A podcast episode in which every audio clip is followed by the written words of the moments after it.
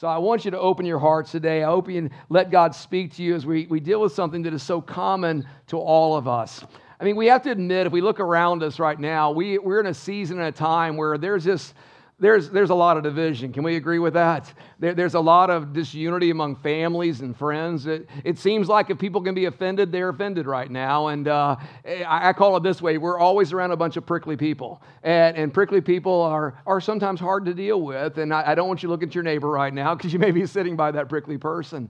But we're in a season that, that we recognize a lot's changed, and there's some extreme challenges in relationships right now. I mean, I, I think what I've seen is this for many people in the last couple of years, these things that they thought were foundational in their lives, a lot of those foundations didn't hold them up, or a lot of those foundations failed them. And we see literally families not talking to each other. We, we see marriages really struggling right now. We see churches divided and, and marriages facing great tests because we're really at this place, I believe, that is a crossroad in our culture. We're in a crossroad in our society. We're at a place of, of trying to find truth and apply it to every area of our life, but yet we have difficulty defining truth sometimes unless we have a basis of truth, and that's what the Word of God is for us. And I found when we're at the crossroads and we don't know what to do, we need to do what the Bible says to us. It'll be on the screen. It's in the Old Testament, Jeremiah chapter 6, verse 16. It says, This is what the Lord says Stand at the crossroads and look and ask for the ancient paths, and ask where the good way is, and walk in it. And notice the promise that it has at the end of that. And you will find rest for your souls. Look at the ancient paths. What are the things that work? What are the things that generations have known that we are now discovering? Or, or maybe we have forgotten and we need to go back to, to seeing some things as the way they have been instead of uh, trying to always recreate something new to kind of put our stamp on this culture.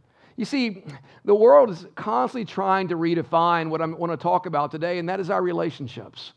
The world is constantly trying to define relationships. What does it look like? What do we, what do we have in our relationships? Culture's trying to shape new ideas around marriage, new ideas around our sexuality, and people want to know, and I get this all the time well, Mike, what's your opinion about what's going on right now? And I have a simple answer. Why do you think my opinion matters? Everybody's got an opinion. That and a couple of bucks will get you a Starbucks down the road, right? But you know, the reality is my opinion doesn't matter at all, but what God's word says matters. What God's word says is forever. What God's word says is the life that we have as believers. I want to go on the screen. Just a simple thought as, as we plow into this, and that is this. In order for relationships to work, we must let the one that designed them define them. We must let the one that designed them define them. That God in the beginning created us. That God in the beginning said it's not good that we are alone. That God put us in relationship. We are not meant to be isolated. We're not meant to live life in loneliness. Come on, somebody. We're not, we're not supposed to be this, this branch out here that's just by yourself. I mean, come on. God created you and I for relationship. But yet, over these last couple years, we've come to a place, if we're not careful, we say it's not worth it. It's just not worth it. I, I just want to, there, there have been days I've joked with Denise, I want to go back to plan A in our lives. I want to go and live on about 300 acres in West Texas with some cows and horses and dogs and my wife, and I'd be happy. I'd see you when I see you. But then again, that's not what God made us to do or be. And so I want to talk to you today about how we can grow and build in our relationships because many people approach relationship in different ways. They say, well, well, I don't like the way God defines them. Well, okay but, but you're not the one that created them. Well, I feel they should be done this way. You know, I learned a long time ago if you live your life by your feelings, you're going to be in a lot of trouble. If I live my life by my feelings, I, I would have a ministry. It'd be a prison ministry because that's where I'd probably be right now. But uh, we have to recognize, again, it's not our feelings that define, it's really getting into God's word and letting God's word speak into our lives. The Bible says this there's a way that seems right to man, but it leads to death. Now, not, not physical death, but death of your soul, death of your marriage, death of your relationships. There is a real thief, the word says in John 10, that comes to steal, kill, and destroy. That's, that's Satan's plan over all of our lives right now. You, if you don't understand that, you, you need your eyes open right now. His desire is to destroy your marriage, to destroy your relationships, destroy your friendships. But Jesus said, I have come to have, give you life and life to the full. And I today want to help you find out that full life and see how that applies in our lives. There's a, last week we talked about the ultimate life hack being the Word of God. So today, what I want to do is take an area of life that is common to all of us, and I want us to look at God's Word and say, how do we apply it in this area of our lives? In fact, it's in an area that Jesus was teaching in Luke chapter 17 to his disciples. And it's interesting to me that when he got through with his teaching, their response to him was, Lord, increase our faith.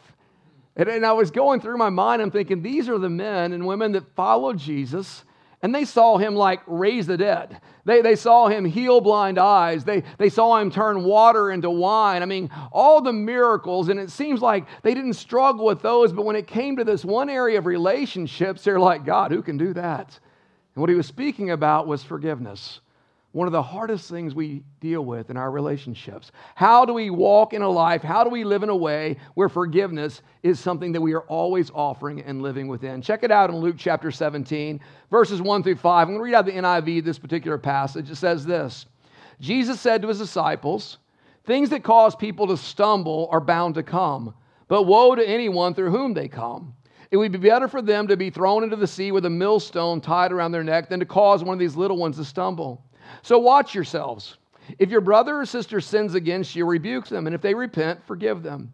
Even if they sin against you seven times in a day and seven times come back to you saying, I repent, you must forgive them. And the apostles said to the Lord, Increase our faith. And now you understand that, right? Wait, you, you, you hurt me seven times today, and yet seven times you came back and said, Forgive me. And God says, Forgive them. Lord, increase my faith. Lord, I'm not that good. God, my, my humanity, my flesh goes, No, I'm done with you. And God says, You can't be done with you. You can't be done with you. I mean, think about this. We've been living in this period where, where there's so much disagreement. And how many know it's not a sin to disagree? Would we all agree with that this morning? It's okay to disagree. We have, we have all these opinions about how life ought to be and how things ought to be happening in our culture and, and ways today. And can I tell you again, having an opinion is not a sin. But where we have taken it is very sinful. And that is where people are now devaluing anybody who has a different opinion than themselves. They're devaluing anyone who disagrees with them. And now we've set up these us and they scenarios where literally we find ourselves hating and being hated. And the result of it is we walk among, we live with, we worship with, we're sitting next to sometimes highly offended people that don't know how to do relationships anymore that work. In fact, if they are honest, no one would say it out loud, but they would probably say, you know, this world would be a better place if so and so didn't exist. Or this world be a better place if this, if this political group or this spiritual group or this whatever, if they were just wiped off the face of the earth. I had someone ask me the other day, is it wrong to pray that somebody dies? And I wanted to go, who are you talking about? No, just, before I give you an answer, who are we talking about? No, uh, it really was that moment of like, wow, okay, that's pretty serious. Uh, I think we need to leave that in God's hands. How's that for an answer, right? Uh, but again, we have to recognize that it is so critical how we live. As Christians, we can't live in a way where we devalue others. As Christians, we just can't. We value everyone equally. Why? Because we are made in the image of our God. And our worth is, is, is centered solely on this, and it's right over here. It's called the cross. The blood of our Savior, Jesus Christ, was shed for every person that has ever walked on this earth. And that is the value that God has assigned to each one of us. So, and because of that, we have no right, no ability, and no place to devalue anyone else, no matter what their opinion is or what they believe or think. Listen, guys, we don't have the luxury. We don't have the luxury of having anything in our hearts against anybody else. And the reason being is our relationship with God is, all, is dictated by our relationship with others. We can't say we love God and hate our brothers. Did you recognize that? We, we, can't, we can't say, I, I, I love God and, and yet I don't like this group or that group. No. Our relationship with God is defined by our relationships with each other. And, and conversely, it's the same way. Our relationships with each other will never be as strong unless our relationship with God is correct. People ask me, what's the secret to a, a long, good marriage? And I'll say, put God in the center of it. Amen. It all starts there. And learn how to forgive and learn how to forget and let God work through you. Because when God is, is honored above all, then He helps us make everything else right. But guys, we can't live in this duality of saying, oh, I'm going to worship God on Sundays, but man, I hate people. Uh, I, am going to worship God on Sunday, but man, I wish they would fall off the earth. You know, we, we just can't do that because our relationship with God is inseparable from our relationship with those that we live with. John 13 puts it clearly this way. It'll be on the screen. John 13, verse 34. He says, A new commandment I give to you, that you love one another, just as I have loved you. You all sort of love one another, but by this all people will know that you are my disciples because you go to church on Sunday. Doesn't say that, does it? You'll know, they'll know you're my disciples because, uh, because you know, uh, you, you, listen to a certain radio station or, or, or you listen to Christian music all the time. No. He says, you'll know, they'll know you are my disciples if you have what? Help me out. Love for one another.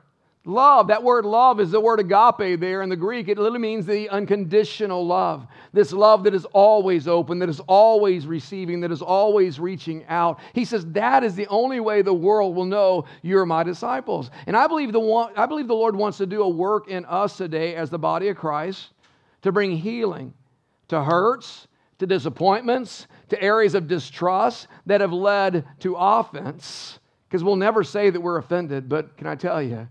A lot of people are offended. In fact, Jesus said it's very hard not to be offended.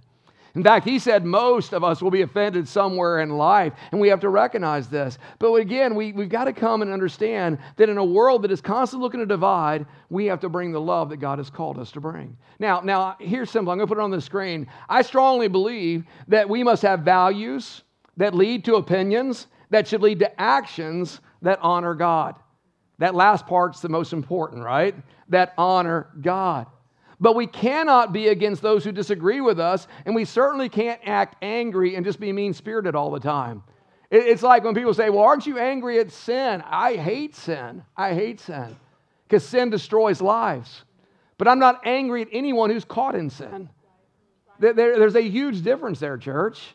And I know that sounds trite. People like, you know, hey, hate the sin, love the sinner. It's true. It's what God does because sin drove his son to the cross. But yet, every person that you meet, everyone we see, his son died for. And God wants to reconcile to himself. So, again, we've got to recognize this. I taught this uh, to you guys back during the pandemic, a series we did on kindness. And, and the posture of our lives as believers is this we have to have a strong core. We've got to know what we believe, stand on your values, but we need soft edges. Man, we, we, need, we need room for people to come into our lives and, and, to engage and not just be immediately repulsed because of what the, the values are that we live by. Again, there's no room for that in the body of Christ. And I believe it's simply this because the greatest witness we have Really, the greatest witness we have is not memorizing scripture. It's not being able to name the books of the Bible. It's not, not some pedigree you have of being raised in certain church. The greatest witness we have today is a life lived out in front of the world where our hearts are bent toward obeying God and loving others. Can we agree to that? And Jesus really dealt with this very early on in his ministry. There were a group of uh, Pharisees, they were the religious leaders of the time, and they were always challenging Jesus because their religion had grown comfortable. They were in control.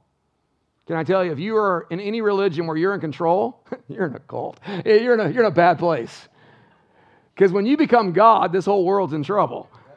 But they were in control. They liked the way it worked. And so they challenged him one day. You will see this in Matthew's gospel again on the screen, where they came to him, and one of them, a lawyer, asked him a question to test him.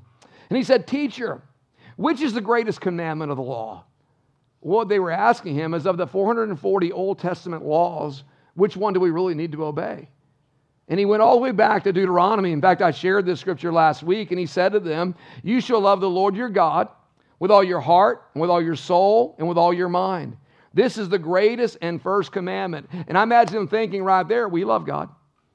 We're religious. Man, we show up in the temple. We know how to do all the sacrifices. We give of every of our we, we tithe of everything. We're good people. We're better than our neighbors. They, they had it down. We love God. And then he said, and. and they're like, we weren't asking for an and, we were asking for the one commandment. He says, and, and he goes on. He said, a second is like it. You shall love your neighbor as yourself.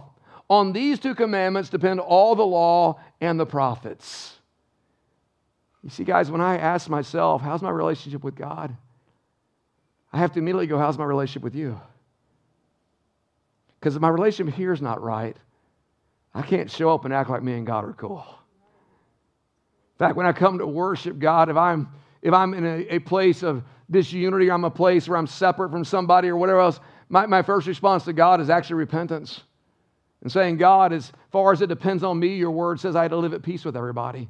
And I'm not doing so great at that. God, so help me. Lord, forgive me.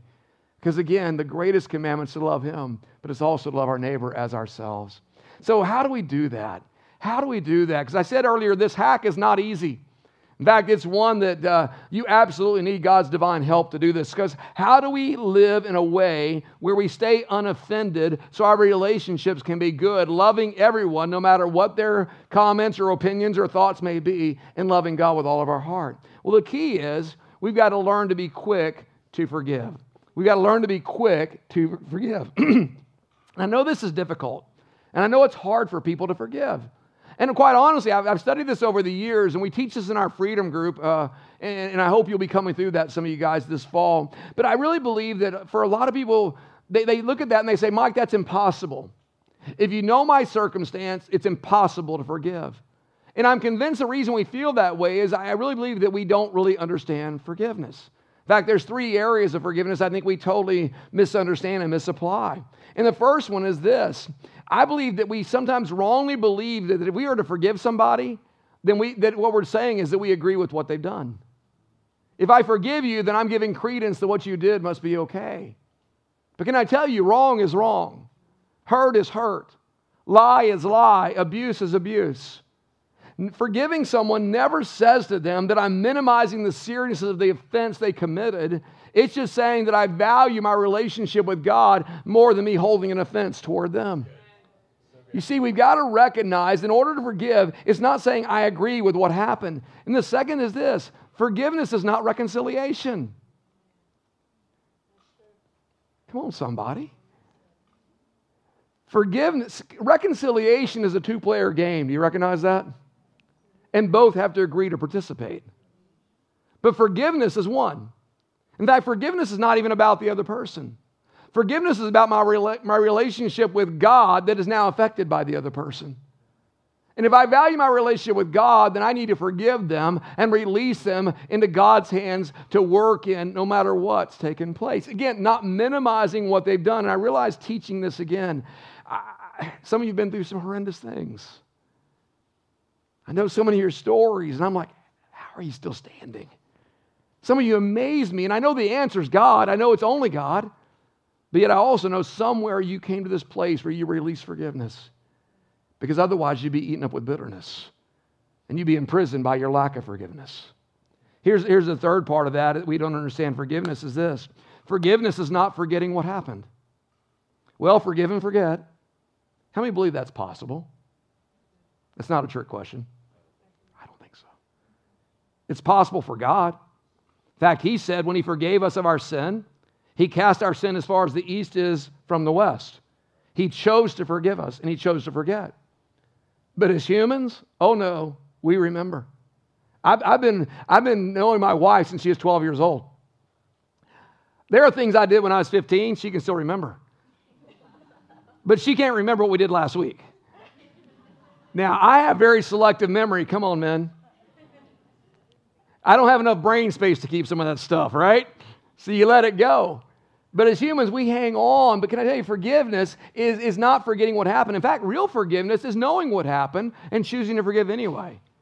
Forgiveness is absolutely knowing what happened and choosing to forgive anyway, because now the peace of God is dwelling in us and the love of God is in our hearts. My goal for us is this is that in the areas where we've been offended or hurt, that, that we get to a place through the work of the Holy Spirit where that becomes a memory and not just an emotional event that is continually wrecking our lives even to this day.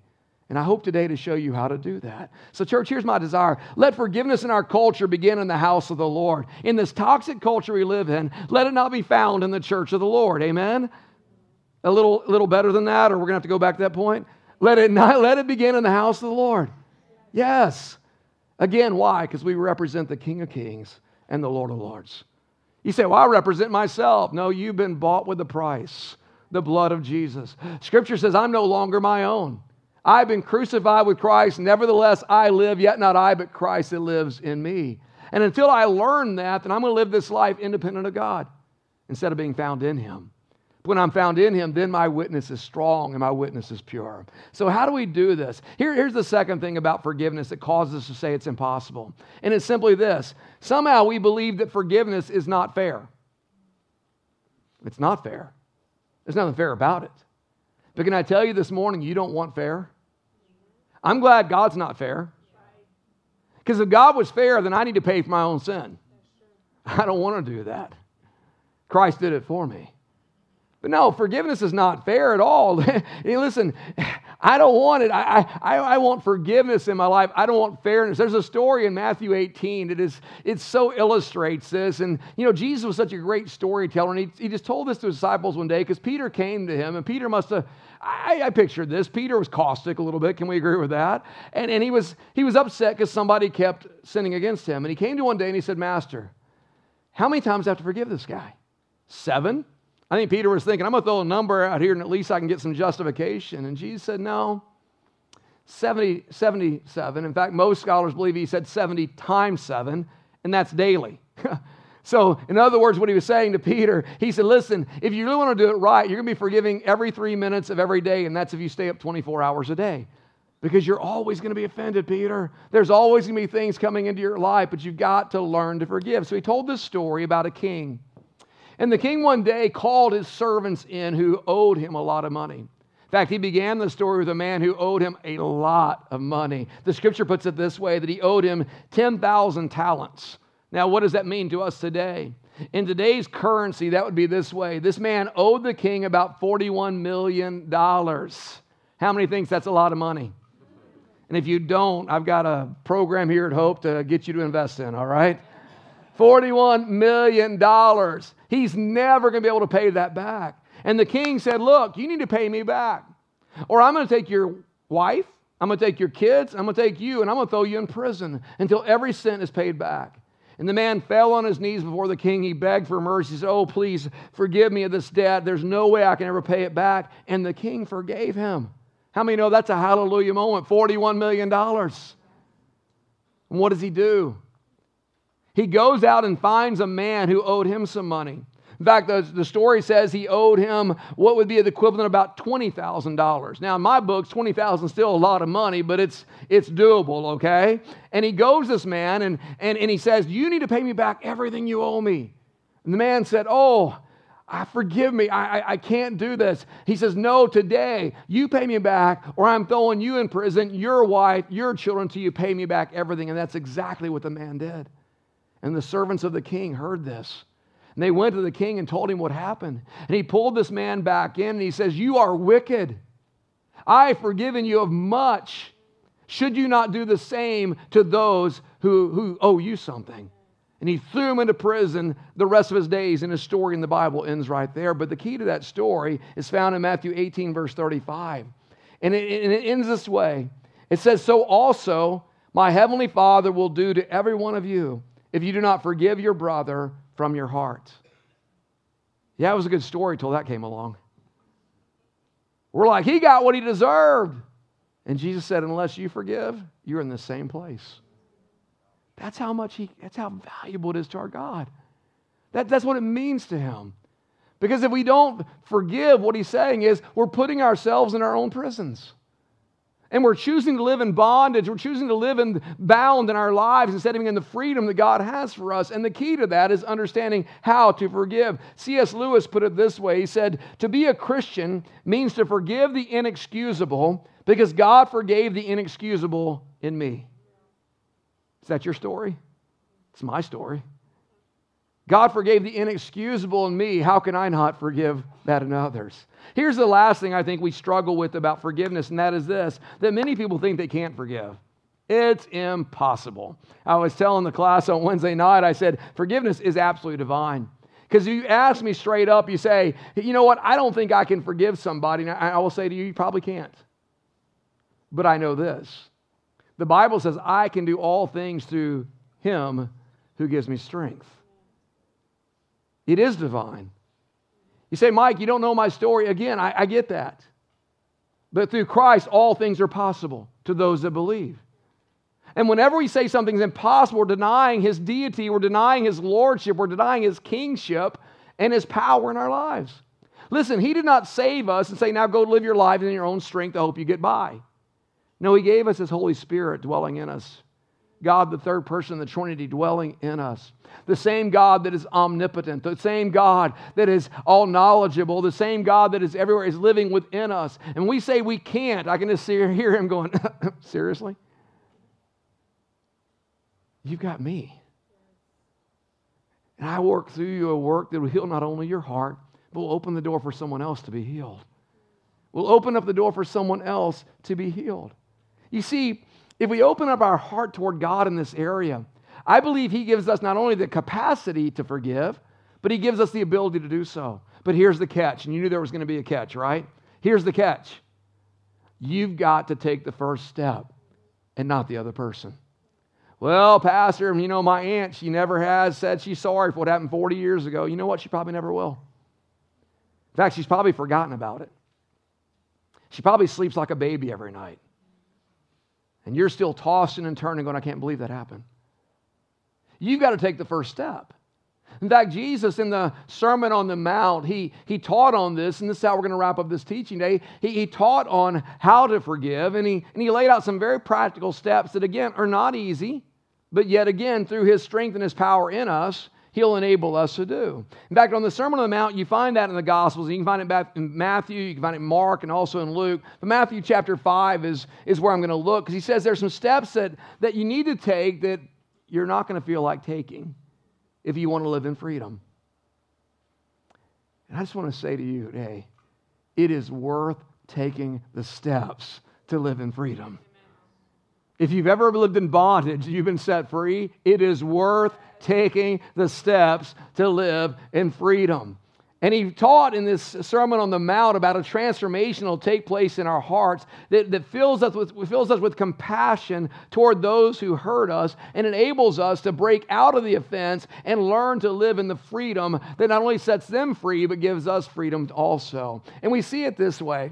He said the first step we have to take is this, and that is we have to learn to pray for them. And you're like, Mike, I was looking for something a lot more exciting than that. But I think it's one of the hardest things there is to do. You say, "Oh, I'll pray for them." I, in fact, I'm going to open up my psalm. I'm going to get to Psalm because in Psalms, David's like, "Oh God, break the teeth of the wicked." That's how I'll pray for them. No, we, we don't pray psalm prayers. That, that's not what he's saying.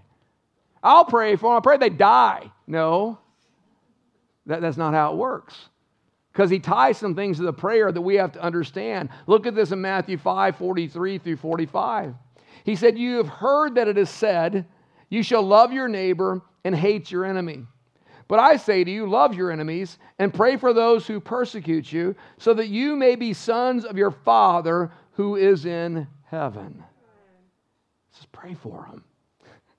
Pray for those who've hurt you. Pray for those who've offended you. Pray for those who've abused you. Again, not saying it's right, not saying it didn't hurt, not saying that it's wrong. It is wrong. Sin is sin, lies are lies, abuse is abuse. We have to be recognizing that. But you need to learn to pray for them if you're ever going to be set free from them controlling your life.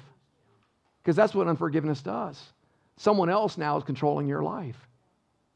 There's a stronghold in you.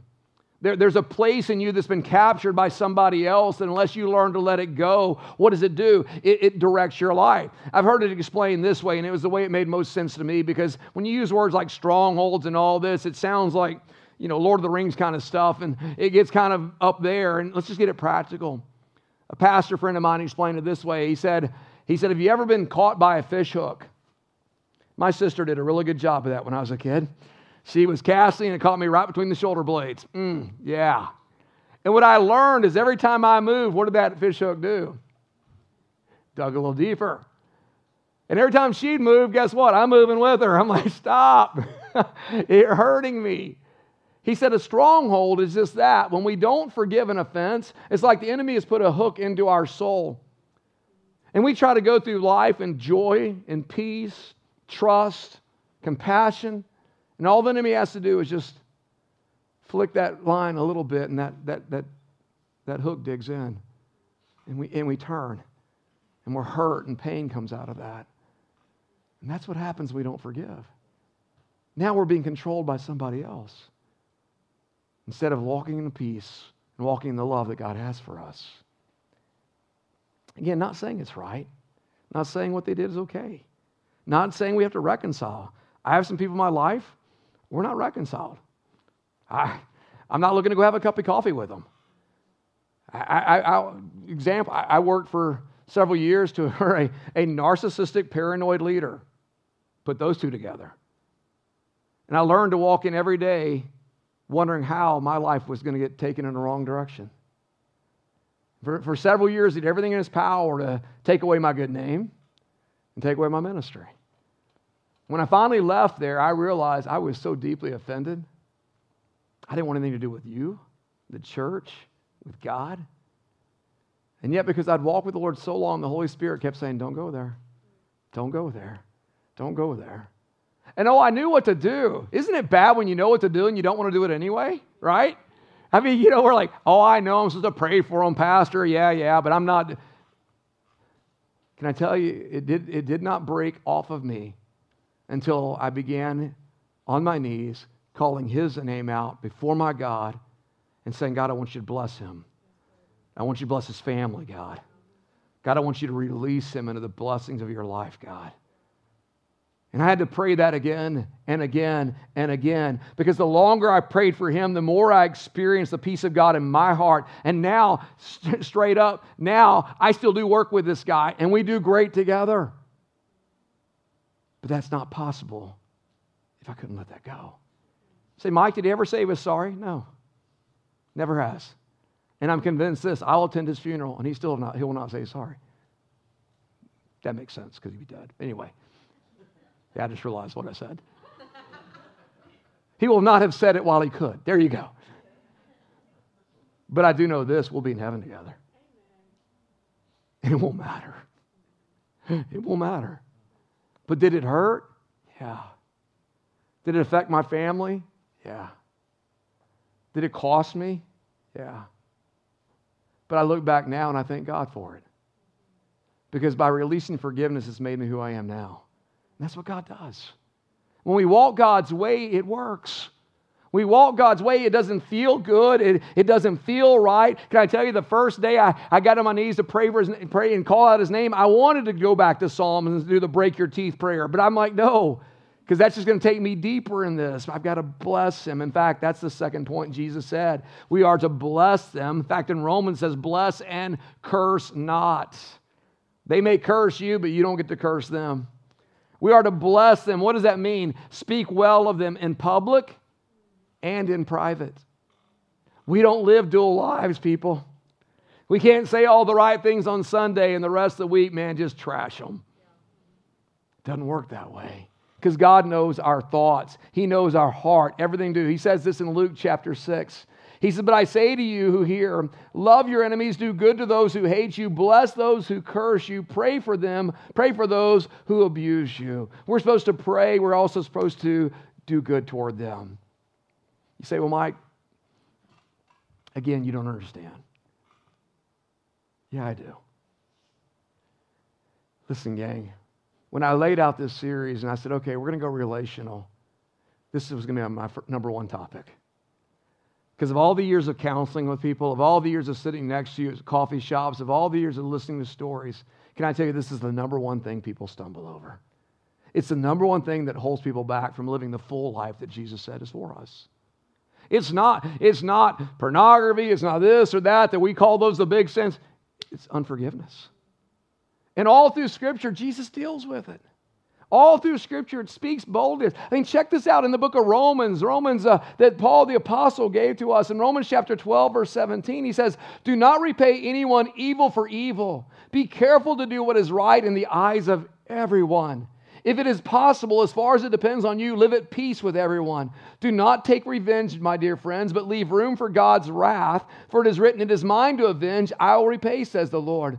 On the contrary, if your enemy is hungry, feed them. If he is thirsty, give him something to drink. In doing this, you will heap burning coals on his head. You're like, there it is. That's the prayer I want. God, let them burn, let them burn, let them burn. No, we're trying to apply a Western mindset to a Middle Eastern culture that we don't understand. We turn on the stove, and guess what happens? Heat comes, right? But in that day, fire was something to be valued. In fact, it was to be treasured. What he's saying is if your enemy doesn't have fire, they can't eat, they can't stay warm, then take some of your fire and give it to them. That's what he's saying. He's not saying burn up their hair, okay?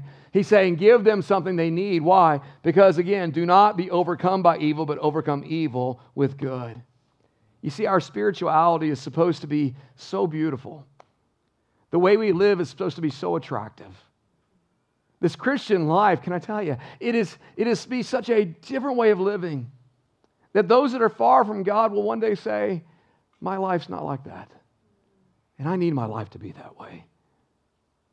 Something's missing. I'm empty inside. They should see in us a different way of living. But we can't do that if we don't follow God's word, who tells us that we need to rid ourselves of all bitterness all envy, all slander. You say, Well, Mike, you know, nobody knows that I call him those names. Did you miss the point that God is omnipresent? That the Holy Spirit's with us always? Guys, God loves you. Jesus is our high priest, the book of Hebrews says. In other words, what that means, he sits on the right hand of the Father right now. The Bible says he's praying for us. And I can envision this going on in, the, in that moment where he's asking God to bless you this day. Because Jesus came and walked on this earth. And do you know that he experienced everything that you and I have experienced? Have you ever been abandoned? He was. You ever been slandered? He was. Have you ever had friends give up on you and walk away? He did. Have you ever been abused? He was. Now, as he sits next to the Father and he hears our heart's cry, hears your prayers. I can imagine the conversation going like this when you say, God, I'm so angry. God, what they did to me was wrong. I'm tired of carrying that. I can imagine Jesus leaning over to the Father and saying, Father, that's really hard what they're going through is really, really tough. But I know you're enough, God, for them. So, God, would you pour out your mercy? Would you pour out your grace?